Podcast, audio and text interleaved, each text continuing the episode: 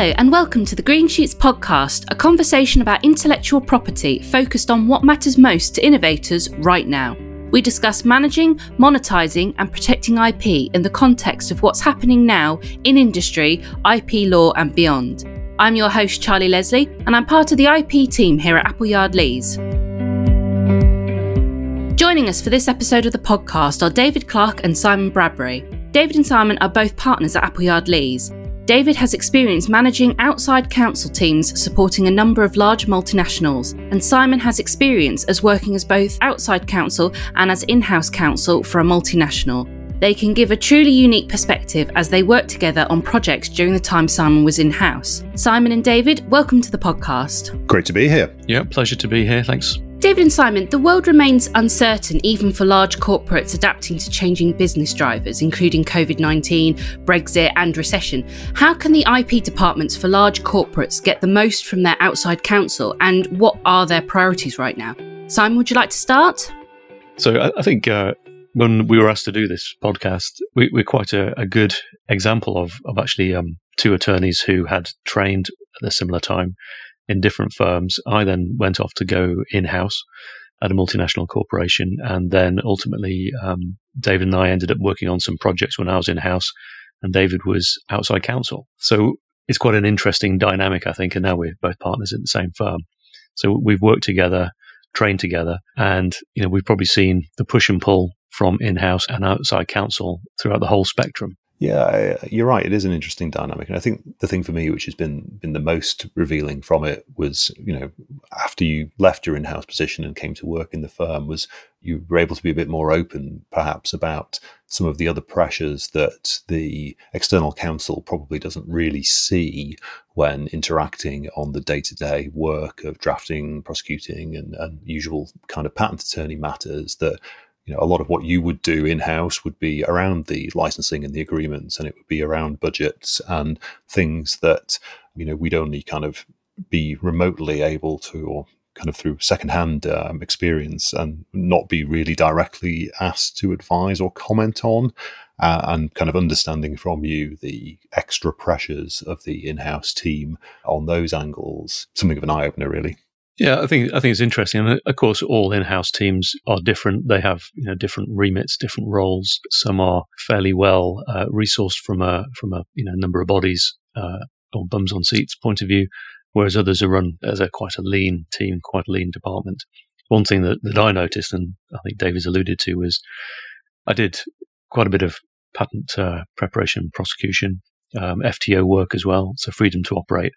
But actually, that was just a small bit of the work I was doing, and I would get pulled into so many different directions. I used to use it, use the analogy of uh, having about a, a hundred plates spinning on poles, any one of which could could fall.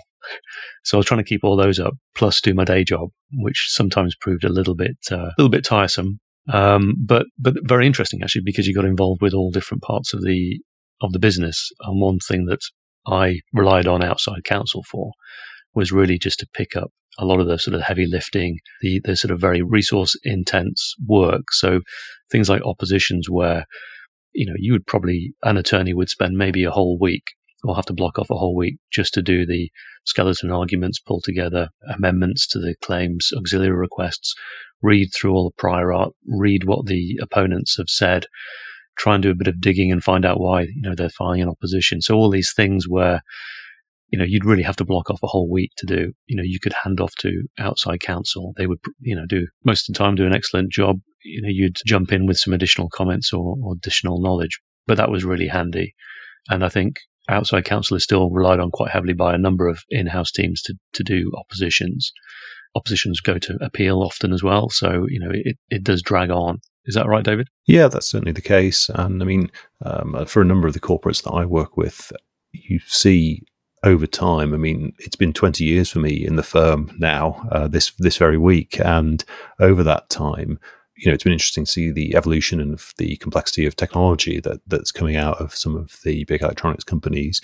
But actually, as interesting has been to see the increased sophistication of the, the you know the buyers in the in-house IP teams that initially maybe go way back, you'd say, well, this is a numbers game. We'd, we'd like to increase our patent position, and in order to do that commercially, we need to have patents. So we need to incentivize the R and D teams. We need to have a pipeline which involves getting outside counsel to do drafting and to help with filing and prosecution, uh, and then we'll get the numbers up. But then, you know, at some point, that's that's a nice aim, but really, where's the value there? So, right, well, okay, well, we've got the numbers up. We now need to increase the quality. So, we're going to put in place a process so that uh, rather than just being a case of, you know, here's an invention disclosure, take it away, do a white label draft, send it back, and we'll handle it.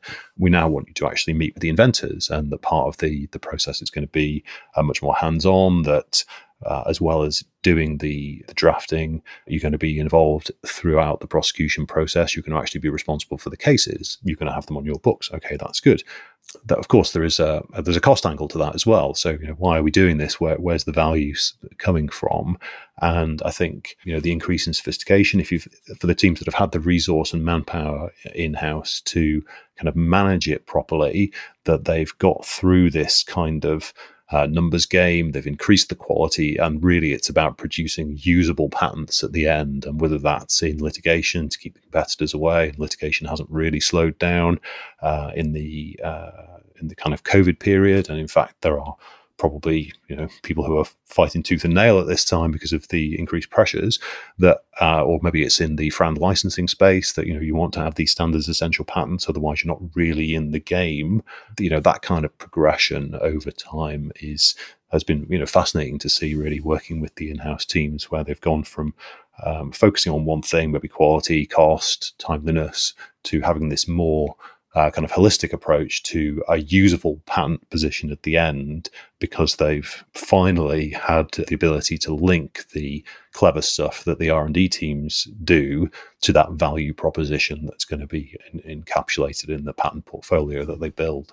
I think i think also building on that one thing i've noticed is there's probably been i'd say maybe five years ago outside counsel were pretty much being held at arm's length, and the in-house teams were were doing a lot of the internal interactions. But as David said, I think we're getting more and more involved with talking to inventors, you know, and actually getting more involved with the um, invention harvesting, and also analyzing the inventions to see whether or not there is a, you know, a really a, a, business need or whether it's worthwhile filing patent applications. So we're getting involved in and attending, say, IP committees where you may sit down with maybe 20 disclosures you know the inventors are on the on the call, and you go through. And I think because we're outside counsel, it's a lot easier for us to maybe make an objective and independent decision as to the merit of that particular case. Whereas sometimes in-house counsel, I think, struggle a little bit because it can be a bit political with maybe some inventors having a little bit more sway or a little bit more uh, pushier, I guess, just to try and get their application uh, filed for, for their own internal metrics.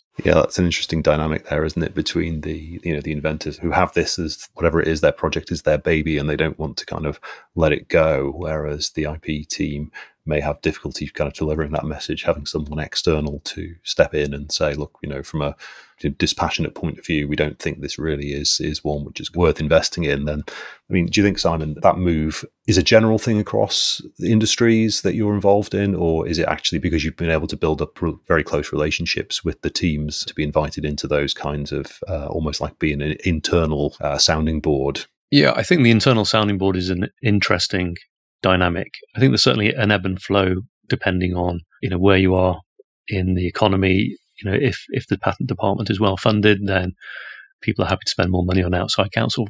You know, it's it's just the it's just the economics of, of life. But if uh, if budgets are under pressure, then I think outside counsel probably get involved less. I think the independent validation is quite an important thing. It also in house counsel may be quite time limited in reviewing you know pages and pages of prior art, whereas we can crunch through and, and come up with a, a, reasoned decision. But also, I think outside counsel is often used for providing a, an independent opinion as well. So, for example, if it's a, a freedom to operate opinion, or maybe there's a, a, particular patent that's an issue, then relying on a an opinion from outside counsel can be very useful because it's validation of the in, in-house counsel's initial opinion. You know, it's been validated by somebody else who's external, and therefore a decision can be can be based on you know the, the consensus opinion. Yeah, I see that. That that's obviously outsourcing the risk to a degree, um, but also giving yourself a bit of comfort that you know if the outside counsel is coming at it with fresh eyes and have the benefit of the uh, previous opinion to work from, that there really is, yeah, something completely independent that you can point to and say, yes, we've had this reviewed. It's been through someone with the right kind of experience to understand what the issues are and uh, to, to validate the previous choice or you know to raise a new angle on it which hadn't been considered before if there are some some differences of opinion. One thing i i noticed when i was in house was we my line manager and i we instructed an external attorney to prepare a, a draft patent application. And they did duly provide a, a draft patent application which we reviewed. And we were both looking at um, at the claims, and there was one claim one, which is the most important claim. It just didn't flow right. It just didn't read correctly. And interestingly, I, ki- I kicked it around a bit, and then my uh, my colleague kicked it around a bit, and then we both kicked it around a bit, just you know, just chewing the uh, chewing the fat. And the claim we came up with was, I thought, you know, absolutely stellar. It was a really good claim, and it just goes to show, I think, sometimes as well, having fresh eyes looking at a piece of work or an opinion or a draft can can really really help. And I used to find that a lot when I was working in house was I was giving work out to outside counsel, and a lot of the attorneys we were working with, we'd obviously pre-vetted them. You know, they were very good, very competent, but maybe they didn't have the nuances of of what we actually wanted. Um, so it was 90% there, but actually with a bit of tweaking, it was, it became perfect. And conversely, if we'd prepared something, we may have missed out on something. Maybe there'd been a new bit of case law. You know, David just referenced um, some, uh, some recent high court decisions.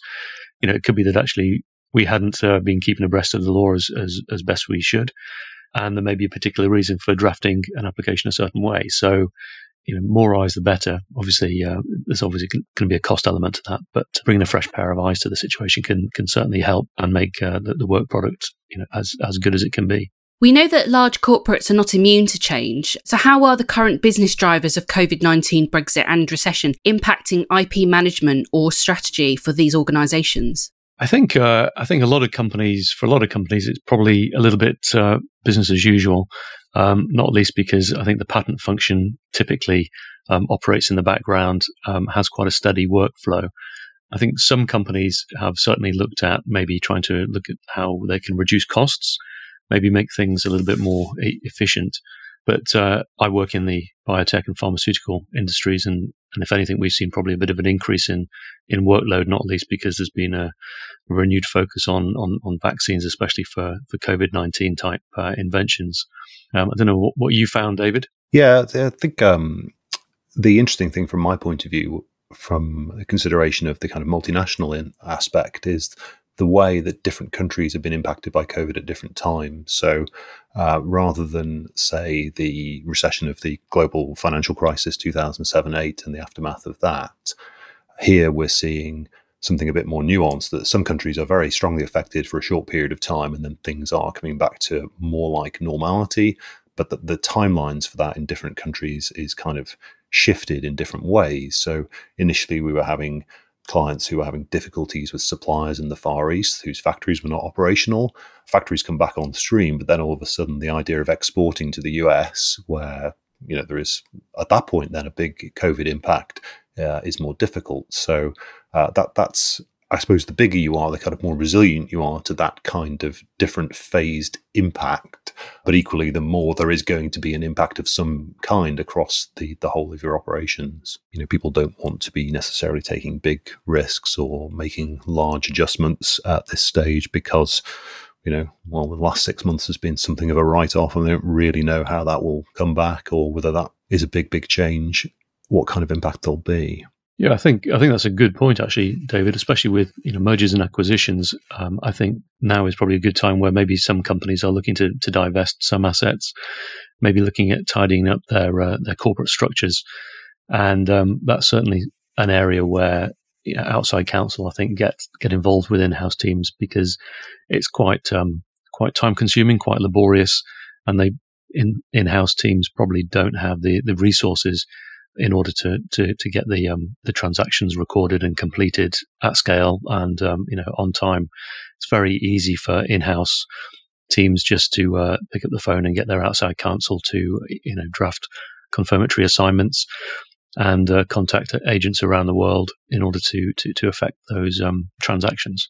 Yeah, I guess at this time as well, we've got the looming impact of the end of the Brexit transition period, and if there are that kind of agreement type work or assignment divestments, that people need to be making sure that their agreements are written in such a way that they take account properly of what will be happening from the end of 31st of December this year and the start of the, the new UK outside of the EU situation that we'll be seeing next year. I think also one thing I was involved with when I was working in house was uh, we would take stock of all our, say, collaboration agreements or license agreements, so we could work out when certain agreements were going to come up for expiry and whether or not we needed to, you know, extend those contracts. But especially with Brexit, I think there's certainly been a push for outside counsel to be asked to review a lot of contracts and license agreements to make sure that they are still fit for purpose after Brexit. So, for argument's sake, if there's reference to a territory being the EU, then you know, do those agreements need to be restated, uh, re-executed in order to make it clear that the UK and UK territories are included as you know what would have historically been defined as the EU. It's also good, I think, housekeeping as well, just to bear in mind that you know there could certainly well be new entrants to the um, you know, EU in the future. You know, it's a good time to maybe take stock of those agreements and, and look at tidying them up if it's required. Yeah, I think another one which has been large in the world of licensing and agreements, obviously, is the UK Supreme Court decision recently handed down in the Unwired Planet and Huawei case, uh, relating to FRAND licensing of standards essential patents.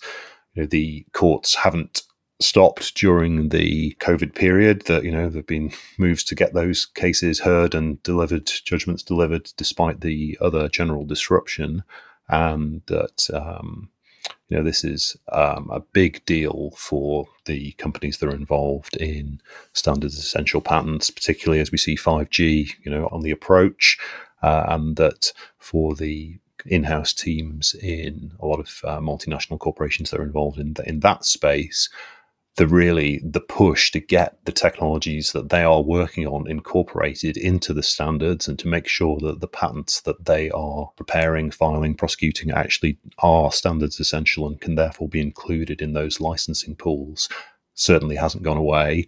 Uh, and it, you know the uh, upshot of the Supreme Court's decision in the Unwired Planet case is that there's even more at stake in making sure that that you are included in those patent pools, so that you know you can actively monetize and, and collect some some revenue back from the investment that you've been putting out there, and so that um, if you're certainly if you're a hardware manufacturer, that you can actually generate some sales there without having to be too concerned about the fact that you're paying out massive amounts in the license and not actually seeing any inward income coming back from from the pool.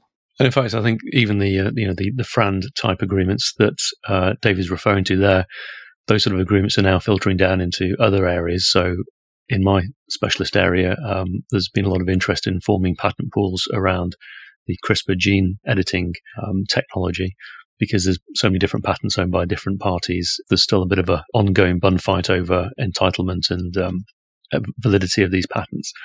But you know, because it's such a groundbreaking technology, there's certainly um, a move to look at these sort of FRAND type agreements. I'll say I, I, saw an email in today that was requesting some details of FRAND type licensing terms, which could be used for um, for giving a, a limited license for for COVID type therapies I think the intention there is if people have technology which could work in order to develop a vaccine, then there may be a, a limited free to use license for you know the period of the pandemic and thereafter you know a license revenue would be would be payable for subsequent years do you think that's as a result of wanting to avoid things like crown use provisions or other governmental interventions to essentially free up the accessibility to COVID related treatments, vaccines, and so on? That by, by being shown to be openly seeking licensees and making sure that licenses are available on these commercial terms rather than holding people to ransom over the cure, that this is a kind of preemptive strike to avoid those crown use or, or similar provisions where governments might seek to have patents, you know, unenforceable in this time. Sure, I think I think the, the crown use is certainly a you know a, a valuable issue to raise. I don't really think it's I think it's more of an ethical concern, and also you have to remember that a lot of institutes doing work in this area are actually publicly funded. So, for example, you may have a, a UK university or a US university which is funded by the government undertaking the research. So, you know, there is a you know a public good in order to uh, offer out these uh, these therapies at least for a short period of time, so that uh, people can get the pandemics under control. But uh, conversely, you know, it takes a lot of money to go through clinical trials, even if you're doing it at speed. You know, a lot of the bigger pharmaceutical companies will ultimately want to recover some uh, revenue later down the line. It's, uh, it's, it's an interesting space. I'd seen um, a lot of commentary about that in the US, as you say, with some of the institutions that are developing these therapies and treatments uh, being publicly funded, and that I think, especially around election time in the US, is probably something of a political hot potato as to whether there are provisions in the US statute that are akin to crown use for the, and particularly for these publicly funded patents or patents which have come out of publicly funded research, but quite whether, well, what which way the political wind is blowing in the US is quite hard to determine from where I'm standing anyway. Yeah, I've got a few cases on my books where one of the applicants is uh, is quite literally the United States of America because it's a, a government backed research project. So um, it's quite interesting putting putting in place the uh, post filing assignments. Also, one, one area we haven't touched on is litigation support. So, being an outside counsel, we, we have a, a range of different uh, expertise in which to uh, to tap. We have you know trainees, we have newly qualified, fully qualified, we have litigators as well. So, because we have that full breadth of support, it's very easy for for in-house teams just to be able to tap into that, and whether or not that's simply a, for an opinion whether we providing some strategic advice or just a, in a likely chance of, of succeeding in a particular court, um, or whether or not it really is a you know full blown piece of litigation.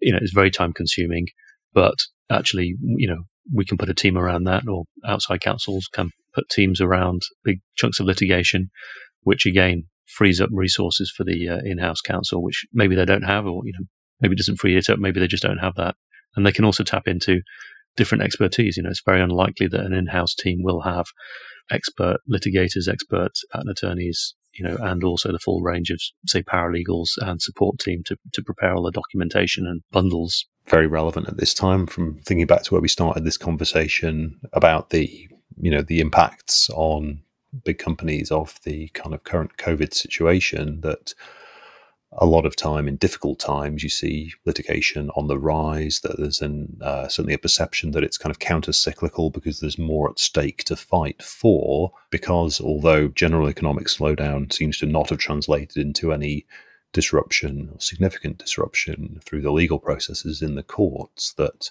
yeah, it's very valid points that we have capacity to to get involved in that kind of work to support in-house teams as and when it's needed.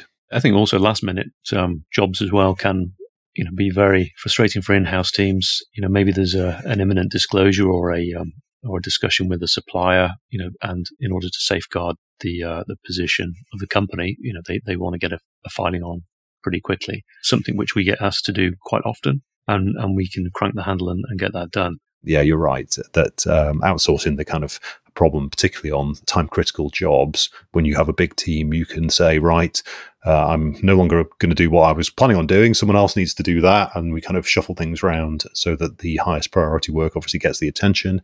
Not ideal to be working that way all the time, could be quite stressful, but uh, on occasion, you know, that's the strength of the team, isn't it? That, you know, we can, we can just deal with that. And it's uh, one less thing for the, for the in-house counsel to worry about. I, th- I think, you know, there's, there's been other jobs as well where, you know, they are like a huge landscape FTO uh, piece of work, you know, very involved, um, requiring a lot of you know external searchers collating all that data into a, a report or an easily searchable um, spreadsheet that could be used for, say, R and D colleagues rather than the in-house patent team.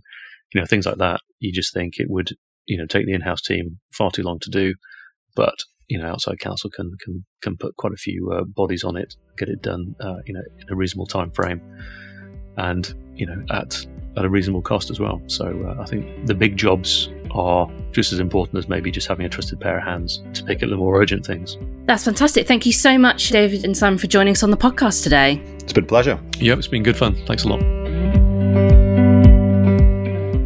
Thanks for listening to the Green Shoots podcast by Appleyard Lees. If you have a question or issue you'd like our IP specialist to discuss on the podcast, tweet us at Appleyard Lees or email us at ip at appleyardlees.com.